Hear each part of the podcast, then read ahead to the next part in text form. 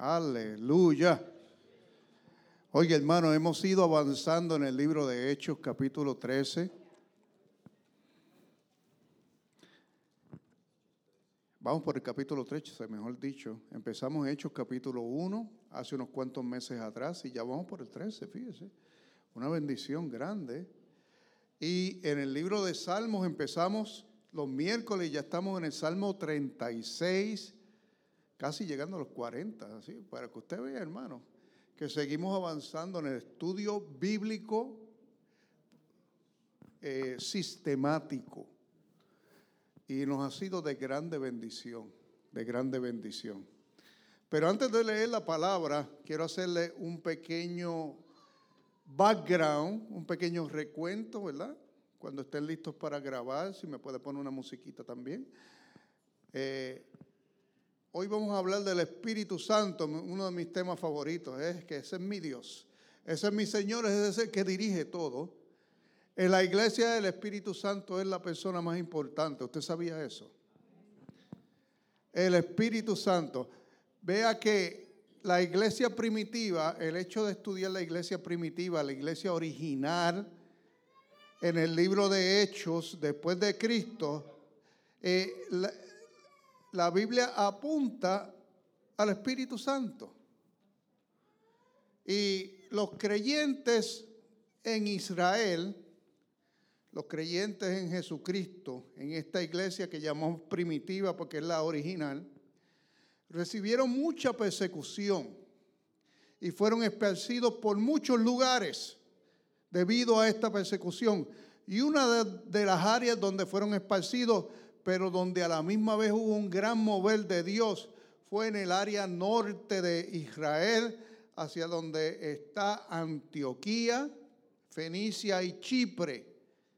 Estos lugares son eh, donde hoy se encuentra, bueno, Chipre es donde mismo es una isla, y Antioquía, y Antioquía y Fenicia, donde hoy se encuentra Turquía, imagínense.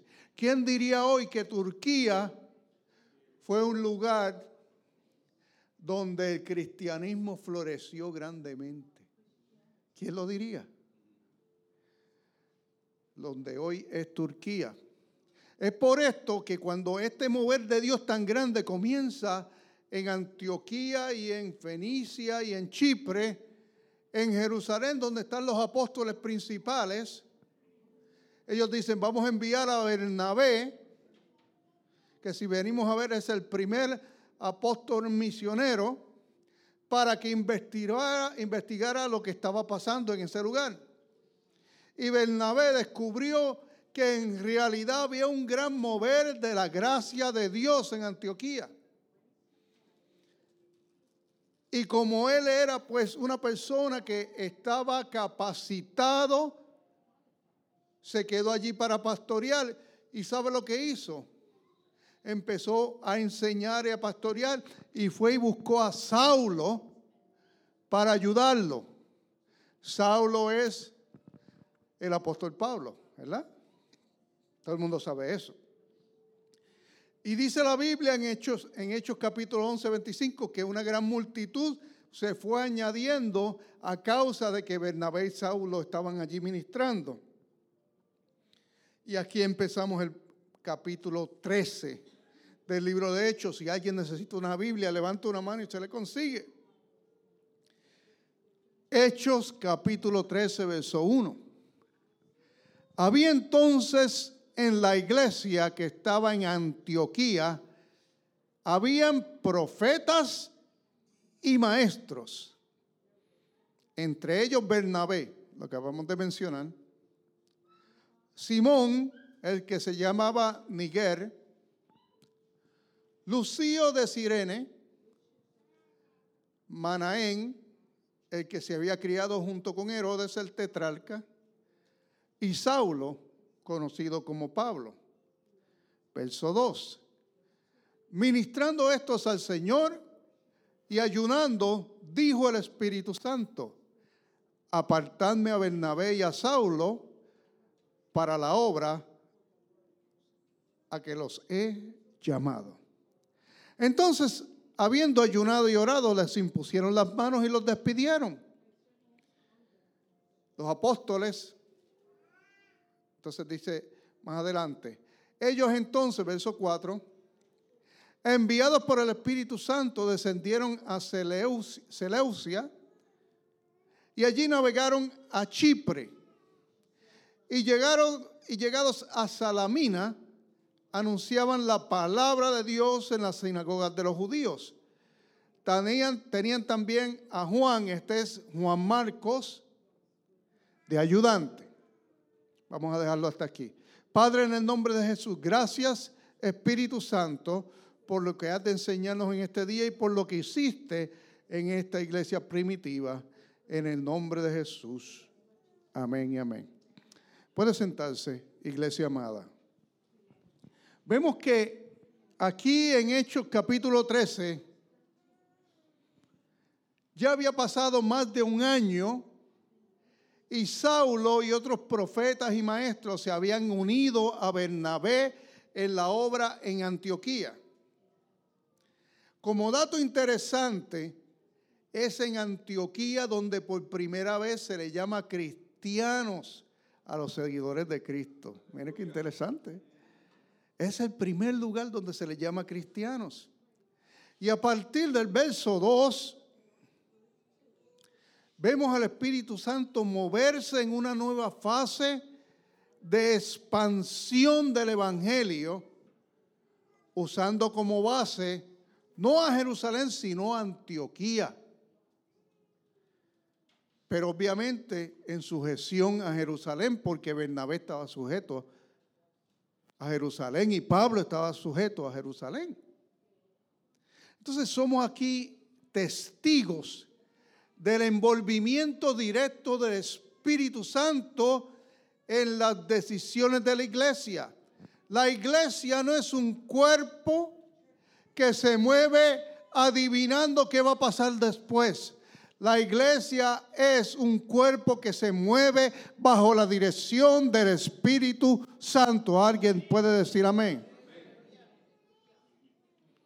Vemos en este cinco versículos que acabamos de leer que el Espíritu Santo es el que aparta, Aparta quiere decir que es separado con un propósito especial. El Espíritu Santo es el que llama y el Espíritu Santo es el que envía. Alabamos a Dios. El Espíritu Santo aparta. La gente dice, pero ¿por qué fulano es pastor? Porque el Espíritu Santo lo llamó y lo separó. No porque un día dijo, ah, pues yo voy a estudiar esa carrera porque yo vi que el pastor Juan tiene una camionetita lo más linda. No, hermano, tiene que ser apartado y llamado por el Espíritu Santo. ¿Alguien está entendiendo lo que estamos hablando? Esto, esto no es una carrera como es cualquier otra. De hecho, aquellos que quieren ser pastores, por lo regular no son apartados ni llamados. Usted escuchó lo que acabo de decir. Los que quieren ser pastores por lo regular no son apartados ni llamados.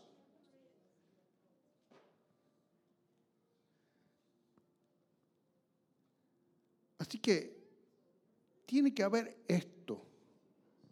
Tampoco puede ser que, bueno, eh, como, ha pasado mucho aquí en Estados Unidos, eh, viene eh, quizás de, algún lugar, pues bueno, tú eres el único que habla español, ah, pues tú eres el pastor hispano.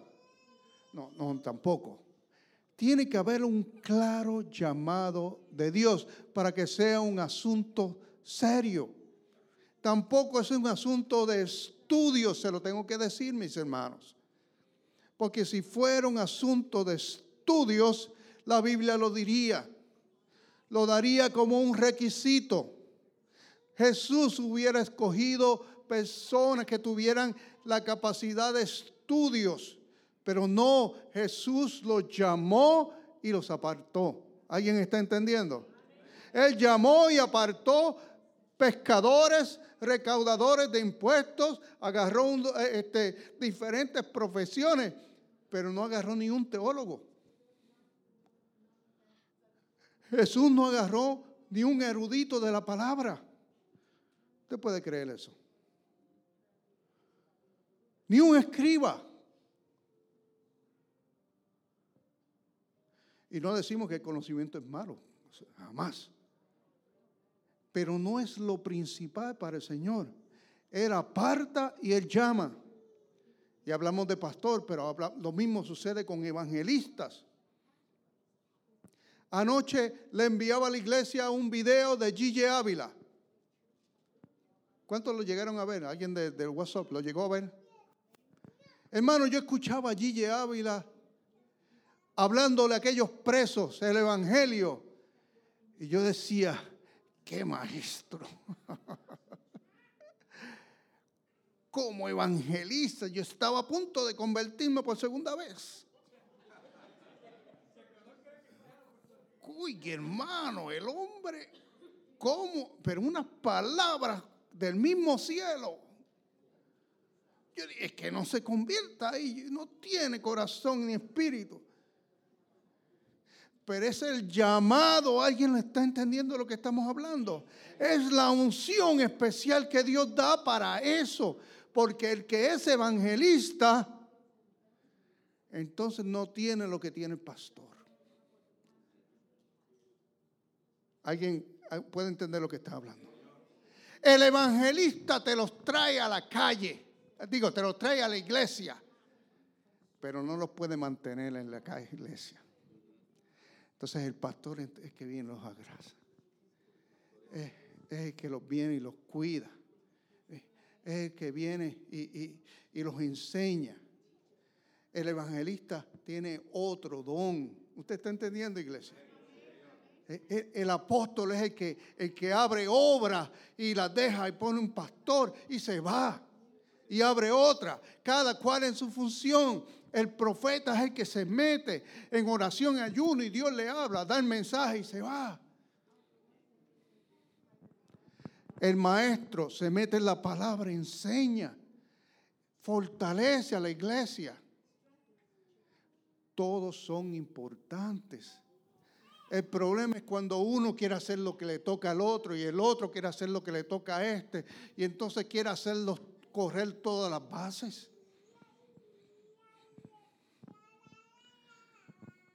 O para hacer una analogía que algunos puedan entender mejor, que el portero quiere ser delantero y mediocampista. ¿Cómo es eso? O el catcher quiere ser pitcher, ¿cómo va a ser? ¿Cómo, hermano Plinio, cómo será eso? El pitcher tira y catcher vaya. Tiene que ser Speedy González, ¿verdad? Pero en la iglesia quieren ser catcher el pitcher. No. Dios en su maravillosa inteligencia y sabiduría preparó todo. Tú haces esto, tú haces esto, tú haces esto, tú haces esto y todo funciona bien. Pero cuando tú vienes a actuar, ah, yo quiero hacer esto, pero también aquello. O es que no me gustó lo que Dios me dio, quiero hacer aquello de allá. Ahí se dañó todo. ¿Estamos entendiendo, iglesia? Dios organizó todo. Mire cómo, cómo, el Señor dice, sepárame a este y a este otro para la obra. Todo lo puso en orden. Y Pablo y Bernabé salen juntos a Juan. ¿Y sabe quién era ese Juan? No era el apóstol Juan, era Juan Marcos. ¿Y sabe quién fue Juan Marcos? ¿Alguien sabe? El que escribió el Evangelio de Marcos. Usted está viendo, es que Dios lo tiene todo ahí bien coordinado. El que escribió el Evangelio de Marcos. Y, cuando era jovencito, sale ahí esa primera, este fue el primer viaje misionero del apóstol Pablo. Pero es de suma importancia que la iglesia entienda los principios que se predican en estos cinco versículos que acabamos de leer. Entonces la pregunta es esta.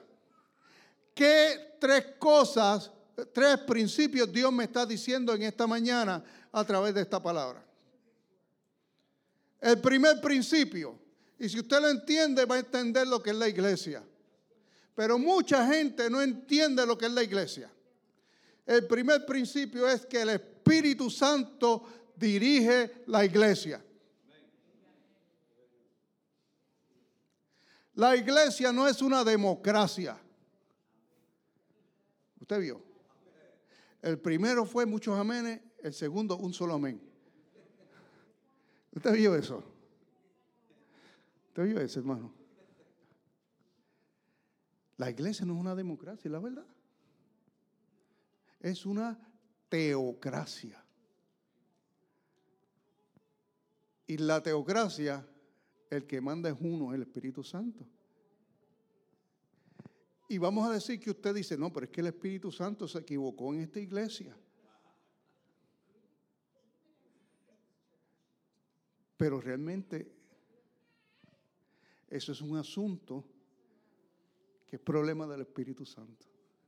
Porque Él es el que dirige la iglesia. No se eche los problemas de otro encima. ¿Alguien alaba al Señor?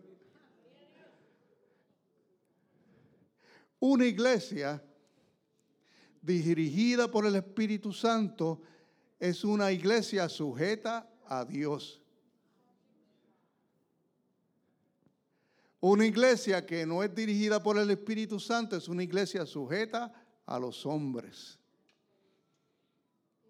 Y le digo más, el modelo de iglesia democrática donde se vota en las decisiones en vez de orar es una iglesia dirigida por la voluntad humana.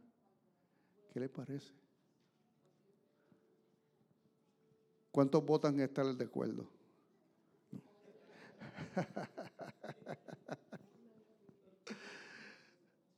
Pero es la realidad, hermano. Es la realidad. La iglesia se basa en oración. La iglesia se basa en el Espíritu Santo. ¿Qué debemos hacer? Buscar la voluntad de Dios. Busque la voluntad de Dios en cada asunto. Las decisiones en las iglesias deben basarse no en sentimientos, no en experiencias pasadas, no, pero es que en la otra iglesia se hizo así. Está bien, pero en esta tiene que ser como diga el Espíritu. ¿Me, está entendiendo? No en sondeos de opinión, tiene que ser como el Señor diga, porque los tiempos son diferentes. Lo que antes era bueno, ahora quizás no sea bueno, o lo que antes era malo, ahora es bueno.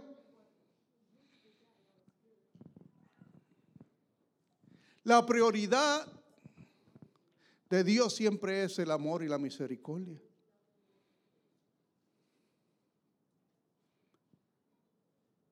La prioridad. ¿Qué debemos hacer? Buscar la voluntad de Dios. Buscar la voluntad de Dios. Por lo tanto, la iglesia tiene que ser dirigida por el Espíritu Santo. Número dos, ¿qué otra cosa nos enseña esto? Primero, el Espíritu Santo dice, escógeme, levántame fulano y fulano para que vayan en viaje misionero.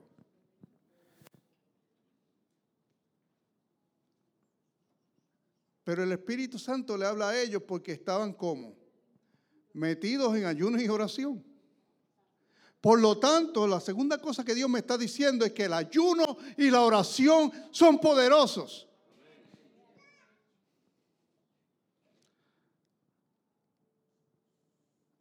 Usted quiere respuestas de Dios, métase en ayuno y oración. Diga que está al lado, métete en ayuno y oración. Es muy fácil levantar el teléfono, oren por mí. Uy, eso, eso es, como dicen, eso es un mamey, como dicen allá en mi pueblo. Así es fácil. Pero las más grandes victorias yo las he visto metido en ayuno y en oración. Hermanos míos, el ayuno y la oración es, en mi opinión, la herramienta más poderosa para acercarse a Dios y ver mover su mano. Usted quiere ver la gloria de Dios, usted quiere ver las oraciones eh, resueltas y, usted quiere ver cosas eh, que Dios haga y usted quiere ver todas estas cosas respuestas. Todo, métase en ayuno y oración. Ayuno y oración.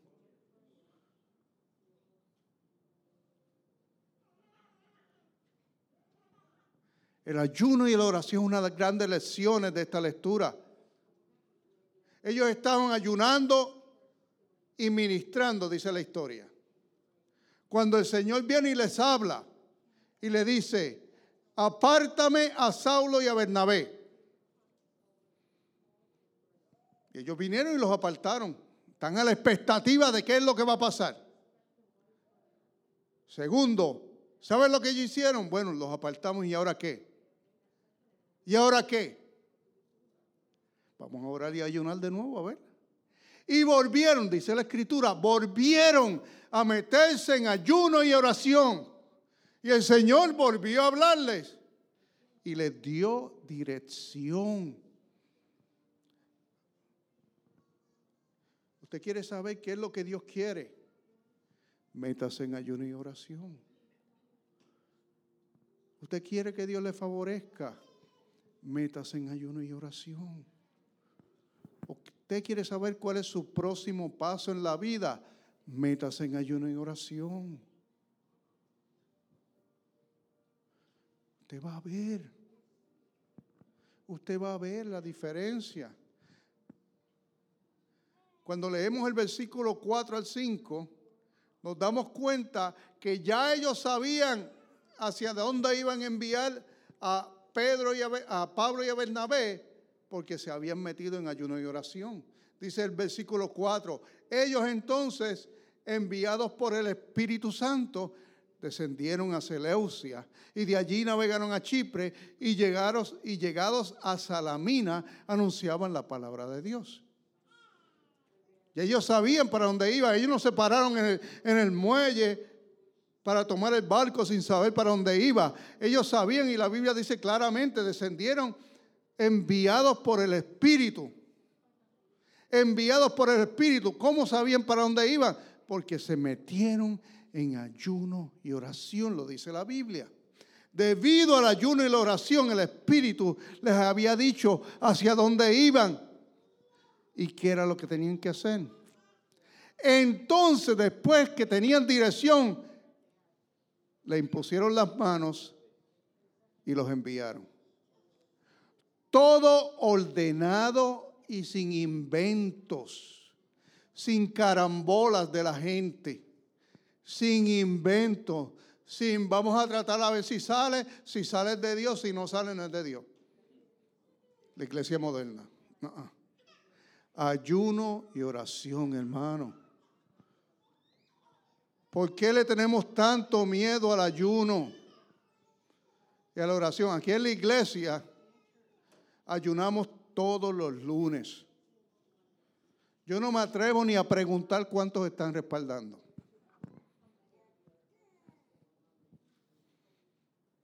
Porque no me quiero torturar, quiero cuidar mi corazón. Pero yo sé que yo estoy ayunando. Y yo sé que mi esposa está ayunando. Ayuno y oración, hermano. Es una disciplina maravillosa.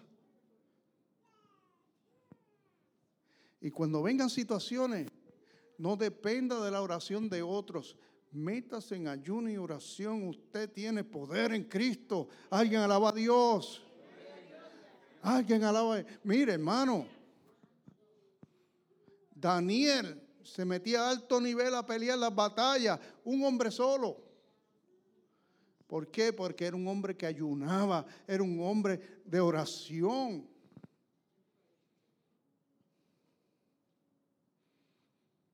cómo Dios le hablaba a esta iglesia, porque era gente de oración, gente de ayuno. Y cómo Dios llevaba a esta iglesia en orden, todo ordenado, todo sin inventos. Cristo era el rey de la iglesia, el Espíritu Santo dirigía, nada de, de, doctrinas raras, porque Dios estaba en todo. Alguien alaba a Cristo. Nada de cuentos de, de qué sé yo qué, que hay ahora, tanto invento y profecías falsas. No, hermano. Orden, ayuno y oración. El Espíritu hablaba y la iglesia obedecía. Sencillo, alguien alaba al Señor. Eso es todo. La iglesia es sencilla. Usted se mete con Dios, Dios le va a empezar a hablar. Ay, pastor, que a mí Dios no me habla. Te metes en ayuno y oración. No, es que yo no tengo tiempo, la chamba. Ah, pues. Ayuno y oración. Número uno dijimos que el Espíritu dirige a la iglesia. Número dos, el ayuno es poderoso y necesario. Número tres, la última. Y este le va a sorprender y es posible que a alguno no le guste. Pero se lo digo con todo el amor del mundo para que usted entienda la doctrina clara. En la iglesia es más importante la obediencia que la iniciativa. Santo Dios. Mire eso. En la iglesia es más importante la obediencia que la iniciativa. Y se lo voy a explicar con una historia.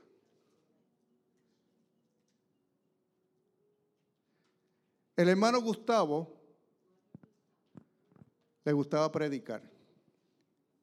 Un día, leyendo sobre la obra misionera mundial, leyó que el Evangelio en Corea del Norte no había tenido éxito.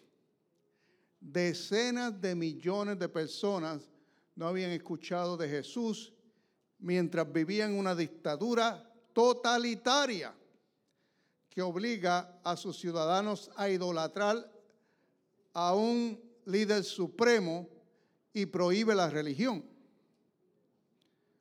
Gustavo sintió un profundo dolor y compasión por esa gente y hasta una carga.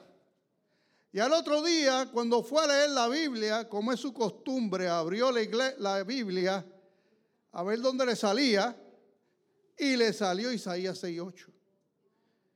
Y decía, después oí la voz del Señor que decía, ¿a quién enviaré? ¿Y quién irá por nosotros? Entonces respondí yo, heme aquí, envíame a mí. y Gustavo decidió que iba a ir a Corea del Norte. Y empezó a vender sus cosas.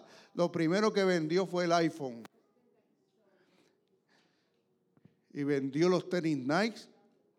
Y empezó a pedir dinero por las iglesias y a otros cristianos para su misión. Y su pastor cuando se enteró lo llamó y le dijo que desistiera de esa locura. Y Gustavo le dijo al pastor, pastor, usted no entiende mi ministerio. Y usted no entiende mi llamado. Y usted no entiende que las almas me necesitan.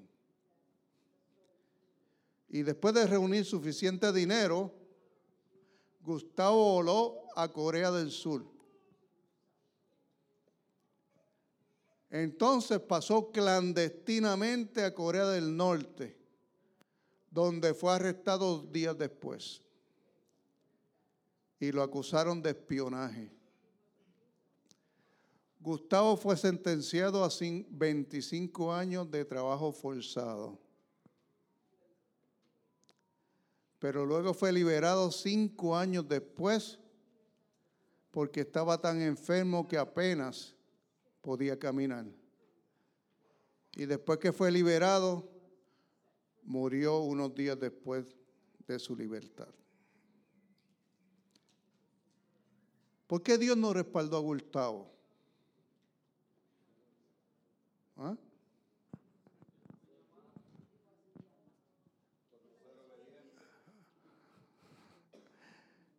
Gustavo tenía una gran iniciativa, pero no fue enviado por el Espíritu Santo. A diferencia de Bernabé y Saulo. ¿Usted está entendiendo? Por el hecho de que usted tenga un deseo de hacer algo, no quiere decir que Dios lo puso. Ni siquiera su pastor le confirmó su deseo. Y escuche esto. Dios no está obligado a respaldar al que Él no envía. Por eso mucha gente termina frustrada porque va de iglesia en iglesia diciendo nadie entiende mi ministerio y no se da cuenta que Dios no lo ha enviado a hacer eso que está empeñado en hacer.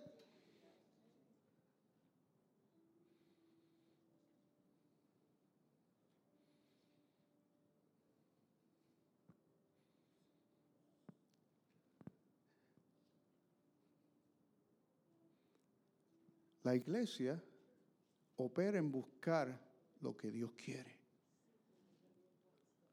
No en tener iniciativas. Nuestra iniciativa debe ser buscar a Dios en ayuno y en oración. Que yo le diga a usted, ayune los lunes y su iniciativa sea ayunar lunes y martes. ¿Eh? Esa iniciativa está buena. Pero nadie dijo amén. ¿Eh? Y todo el mundo, lo amo mucho, pastor, pero no se ponga graciosito. ¿Ah? La obediencia, es que hay que hablar claras las cosas, ¿verdad? Pero con amor. Para evitar que la gente caiga en situaciones, porque es que hay tanta confusión. El Evangelio no es difícil, hermano. Pero la iglesia no es como afuera, la iglesia es diferente. Aquí manda Dios. Aquí manda Dios. Jesucristo es el Señor. Y nosotros somos sus hijos. Aquí las ovejas no son del pastor, aquí las ovejas son de Dios. Y usted dice, ay, pastor, como usted es el que manda, mire, aquí el que anda con más temor y temblor soy yo porque daré cuentas. Más quisiera yo estar sentado en una silla.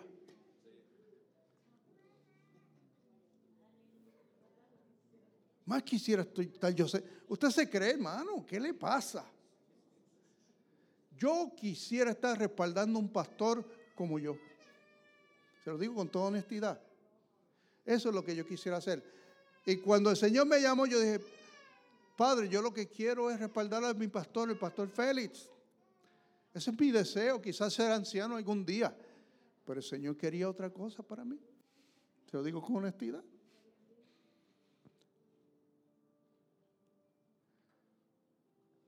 Y he descubierto, después de muchos años en el Evangelio, que el Evangelio es tan sencillo como obedecer. Ay, pastor, tuve esta gran idea.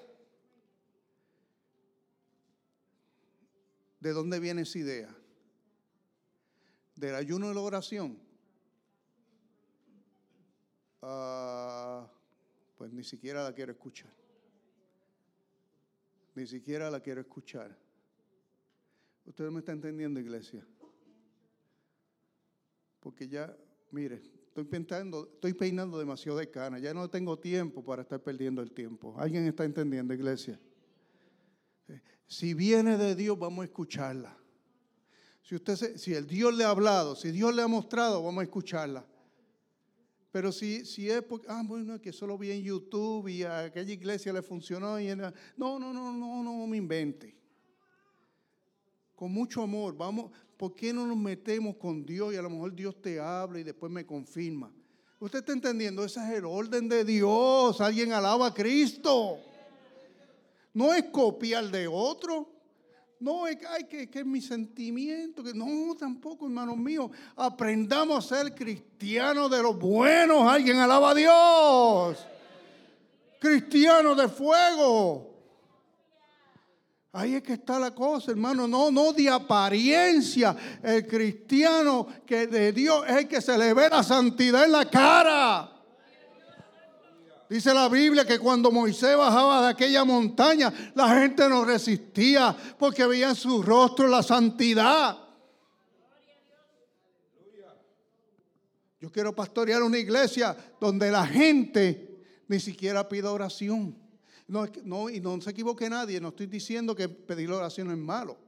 Siga pidiendo oración. Pero que la gente tenga una unción tan grande que cuando oren, miren, las cosas sucedan ahí rápido. Vamos a orar rápido. Rápido.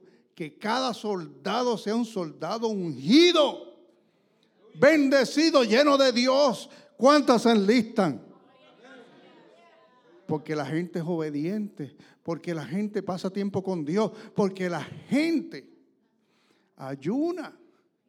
No deje de ayunar un día en la semana. Un día en la semana. Aguanta la tortilla. Un día. Un día. Un día. Aleluya. Un día. Un día, ¿cuántos dicen amén? Un día, un lunes, un lunes. Un lunes, aleluya. Mañana es día de fiesta, podemos empezar. Un día, aleluya. Vamos a darle gracias a Dios en ayuno, en oración. Él te quiere hablar, Él te quiere ministrar. Él es bueno, Él es maravilloso, aleluya. Ay, el Señor me está mostrando cosas maravillosas como nunca antes, pastor. Dios me está hablando. Dios me está hablando. Entonces es una conversación que yo quiero tener contigo. Yo quiero escuchar lo que Dios te está ministrando.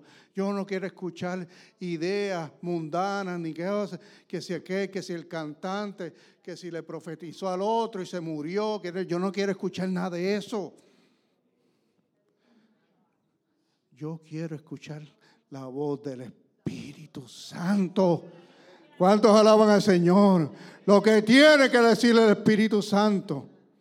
Porque si usted anda en santidad buscando de Dios, entonces usted deja de hacer trampita. Usted empieza a caminar derechito porque el Espíritu te inquieta y dice, mm, hijo, ahí no. Hija, por allá no. No, eso no, hijo, no, eso no. No, no, no, mire esa muchacha. No, no, eh, el Señor te mira ahí, derechito, derechito, derechito. Y usted empieza a vivir una vida agradable al Señor. Agradable al Señor. ¿Cuántos dicen amén? No es, no iniciativa, la iniciativa es buena allá en el trabajo. Aquí es obediencia. Obediencia al que vive para siempre. Obediencia al que vive para siempre. Póngase de pie en esta hora. Voy a traer una palabra pronto sobre el ayuno. Hay que, hay que volver a ayunar, hermano. Mire cuántas victorias hemos visto por el ayuno. El ayuno, hacer. ¿Sabe lo que hace el ayuno? Cuando usted ayuna, su cuerpo se vuelve más sensible, se vuelve más espiritual. No sé cómo es esto, pero es así. Se vuelve más espiritual y más sensible a Dios. Y usted se conecta más fácil. ¿Cómo es? No sé. E inclusive cuando usted ayuna le da menos hambre. Sí, cuando usted ayuna le da menos hambre. Da las 3 de la tarde y usted como... Ay, pero cuando usted pasa hambre, al mediodía usted está sudando. Pero cuando usted ayuna, Dios le sostiene. Ayunar con un propósito, Dios te sostiene. En ayuna y oración. Dios es bueno. Dios es bueno, es maravilloso. Queremos que Dios te use en el 23 como nunca. Queremos gente llena de Dios. Quiero escuchar gente que Dios le está hablando en este año. Quiero escuchar gente que Dios le está hablando este año. Aleluya. Quiero escuchar lo que Dios te está ministrando este año. Aleluya. Gloria a Jesús. Hermano Ricardo, venga por acá. Cierre el culto en oración.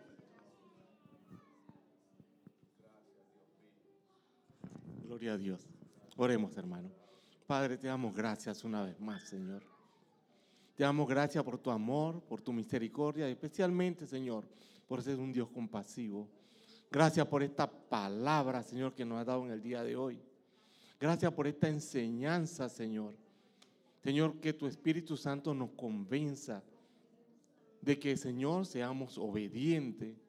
Obediente a ti, oh Santo Espíritu de Dios, para que hagamos las cosas, Señor, tal como tú lo ordenas, como te agrada, como te gusta. Señor, queremos oír de ti en todo momento. Y si es con el ayuno y la oración, Señor, pon en nosotros, en nuestro corazón, ese deseo, Señor. Ese deseo de ayunar, ese deseo de orar, Señor, para conectarnos contigo, Señor. Queremos escucharte. Queremos, queremos que nos hables, Señor. En el nombre de Jesús, Padre, te lo pedimos con todo corazón, Señor. Queremos escucharte, queremos que, que nos dé esa fuerza para seguir, Señor, lo que tú tienes, lo que tú pides. Queremos agradarte, Padre. Pero a veces nuestra carne, Señor, se rehúsa a hacerlo, Señor. Por eso queremos caminar en el Espíritu, Señor. En el nombre de Jesús, Padre, ayúdanos. Estamos dispuestos, Señor. Por eso estamos aquí, Señor. Por eso sabemos que esta palabra viene del cielo, Señor, viene de tu, de tu corazón, Señor, para que la escuchemos en el día de hoy. En el nombre de Jesús te damos gracias. Gracias porque nos hablas. Gracias porque nos habla no solamente, Señor, a nuestros oídos, sino a nuestro, a nuestro corazón y a nuestra mente, Señor. recibimos, recibimos, Señor, y conservamos lo que nos has dicho en el día de hoy, Señor. Gracias. Gracias, Padre. Eso es una muestra de tu amor y tu misericordia para con nosotros, Señor. Gracias. Aleluya. Exaltamos tu nombre y tu presencia en este lugar, este pequeño recinto, Señor. Te has movido libremente porque así te lo pedimos, Padre. Gracias. Solamente te pedimos una vez más que nos ayude a ser obediente. Obediente a tu palabra, a tu Santo Espíritu, Señor. Que nuestros oídos estén atentos a lo que tengas que decirnos. En el nombre de Jesús, Padre. Igualmente, Señor, llévanos con bien, Señor. Así como nos trajiste a este lugar con propósito. Llévanos de vuelta, Señor, a nuestros hogares o donde tengamos que ir, Señor. Acompáñanos siempre, Señor. Te lo pedimos en el nombre santísimo de Jesucristo, Señor. Sé con nosotros. No, no, no nos no te separes de nosotros en ningún momento, Padre. En el nombre de Jesús, te damos gracias una vez más por esta maravillosa palabra, Señor. Esta maravillosa, Señor, enseñanza. Este recordering, como decimos. En el nombre de Jesús. Gracias. Amén. Aleluya.